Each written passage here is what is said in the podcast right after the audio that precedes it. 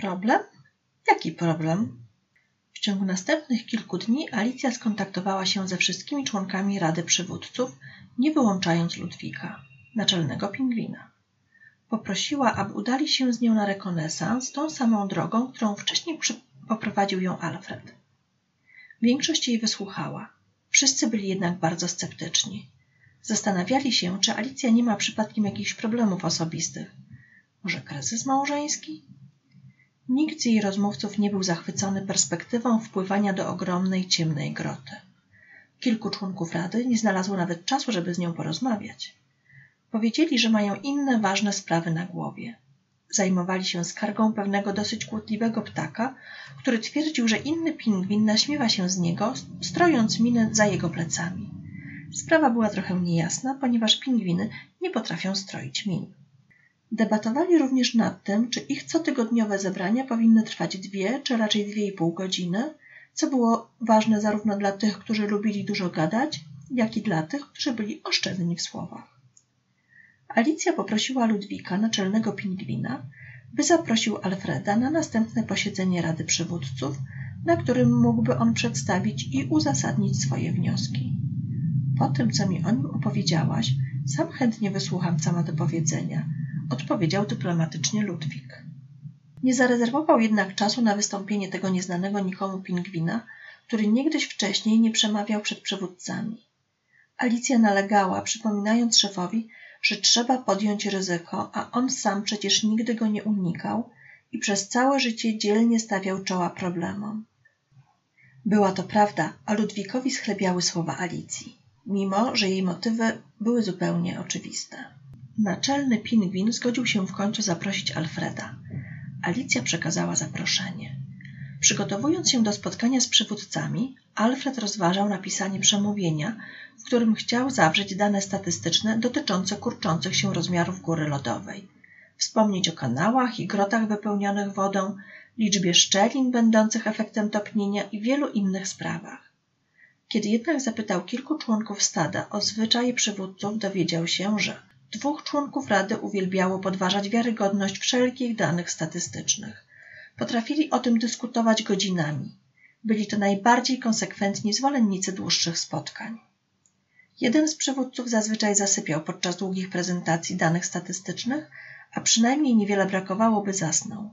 Jego chrapanie mogło przeszkadzać. Inny ptak bardzo nie lubił liczb.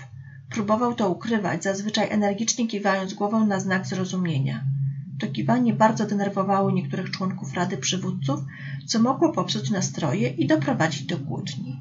Przynajmniej dwóch przywódców jasno dawało do zrozumienia, że nie lubią, jak się do nich mówi. To oni chcieli mówić o wszystkim. Po głębszym namyśle Alfred postanowił zmienić pierwotny plan i zaprezentować problem w inny sposób.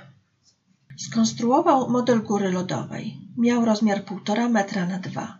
Był zrobiony z prawdziwego lodu i śniegu.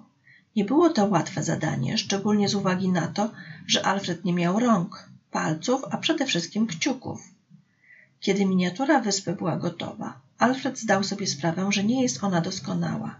Jednak Alicja uznała, że pomysł jest świetny, a model wystarczająco dobry, żeby Rada zaczęła dostrzegać problem. W noc poprzedzającą zebranie Alfred z pomocą przyjaciół przetransportował model na miejsce posiedzenia. Niestety był to szczyt najwyższego wzniesienia na górze lodowej. W połowie drogi zaczęło się narzekanie. Przypomnij mi, dlaczego to robią, było najdelikatniejszą wymówką. Gdyby pingwiny potrafiły jęczeć i stękać, jęczeniu i stękaniu nie byłoby końca. Kiedy następnego ranka Alfred przybył na zebranie, przywódcy stali już wokół modelu. Niektórzy dyskutowali z ożywieniem, inni wyglądali na zdumionych. Alicja przedstawiła Alfreda całej grupie. Zgodnie ze zwyczajem zebranie rozpoczął naczelny pingwin Ludwik. Alfredzie, chcielibyśmy usłyszeć o Twoim odkryciu. Alfred ukłonił się z szacunkiem. Wyczuwał zainteresowanie Ludwika i kilku innych członków grupy. Pozostali sprawiali wrażenie neutralnych. Nieliczni z trudem ukrywali sceptycyzm. Alfred zebrał myśli i odwagę, po czym odpowiedział swoją historię. Wyjaśnił metody, za pomocą których badał ich wspólny dom. Opisał, w jaki sposób odkrył uszkodzenia, otwarte kanały oraz ogromną grotę wypełnioną wodą. A wszystko to było efektem topnienia lodu. Przez cały czas posługiwał się modelem, aby słuchacze się nie pogubili i mogli zobaczyć to, o czym mówił. Wszyscy członkowie rady, z wyjątkiem jednego pingwina, podeszli bliżej. Kiedy Alfred zdjął górną część modelu, aby pokazać ogromną grotę i wyjaśnić jej kluczowe znaczenie dla nadciągającej katastrofy, zapanowała taka cisza, że można było usłyszeć płatki śniegu opadające na ziemię. Po zakończeniu prezentacji zapadło milczenie. Dyskusję rozpoczęła Alicja. Widziałam to wszystko na własne oczy. Grota pełna wody jest naprawdę ogromna. Jest przerażająca. Widziałam też inne uszkodzenia, bez wątpienia będące wynikiem topnienia. Nie możemy dłużej tego lekceważyć. Kilka pingwinów przytaknęło. Jednym z członków Rady Przywódców był stary, gruby pingwin o imieniu Nienie. Zajmował się on prognozowaniem pogody. Istniały dwie teorie wyjaśniające pochodzenie jego imienia.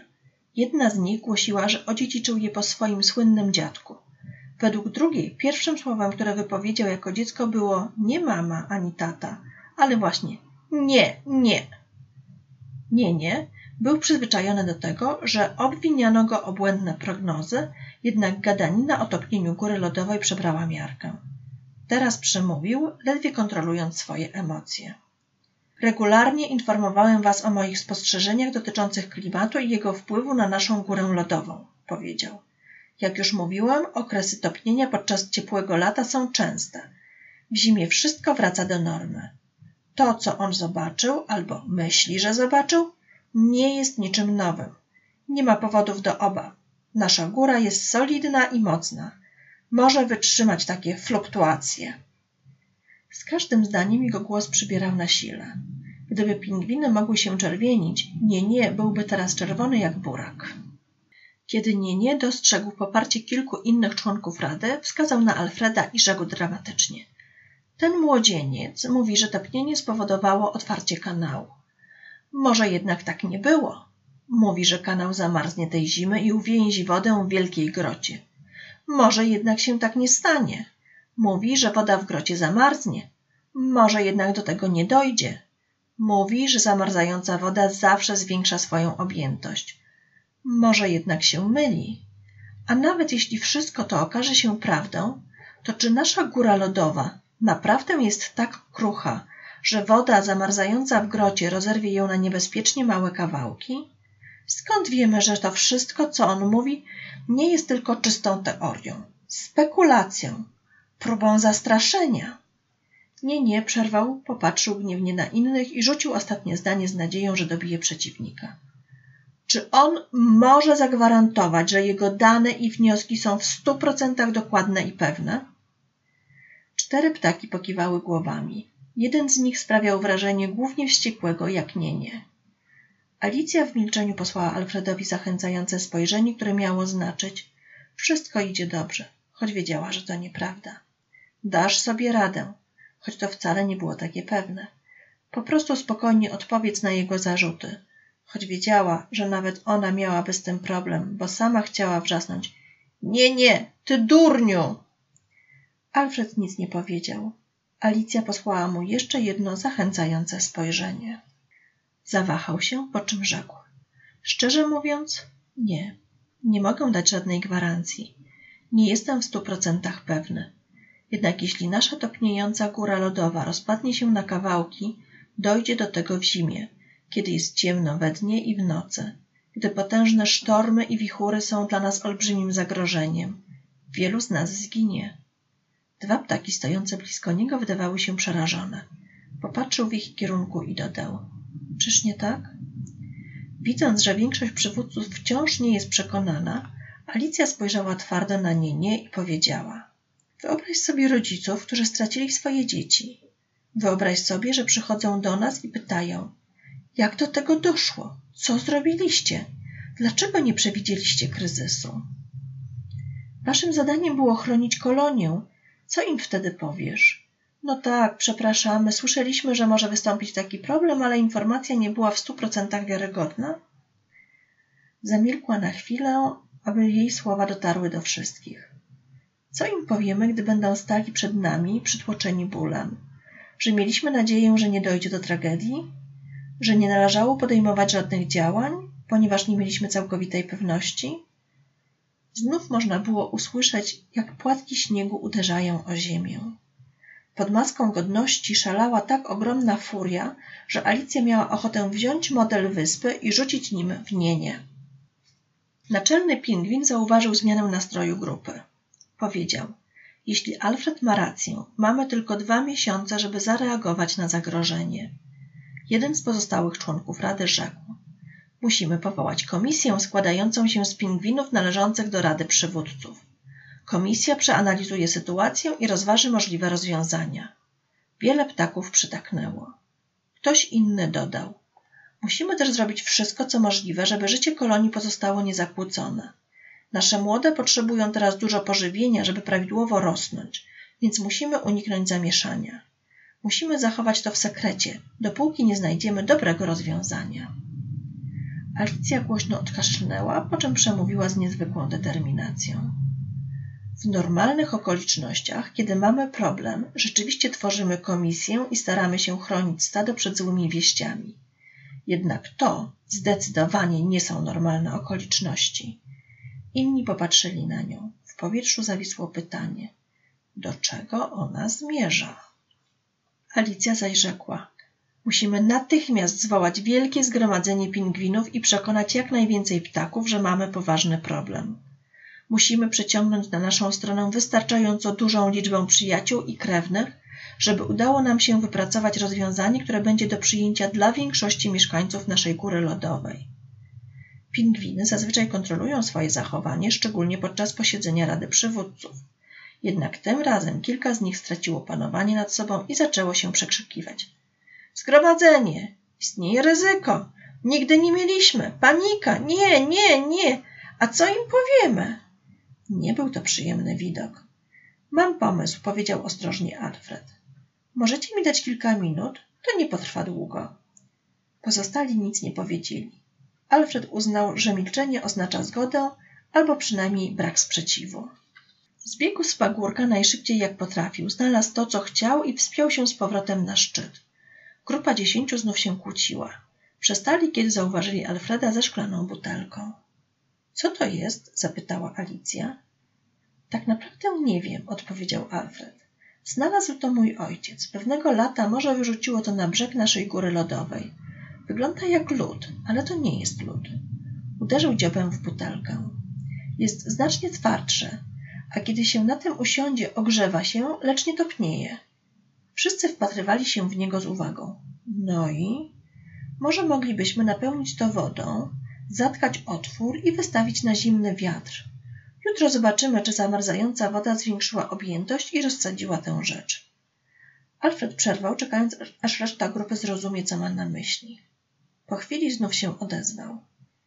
Jeśli to coś się nie rozpadnie, być może nie będzie trzeba się spieszyć i zwoływać wielkiego zgromadzenia.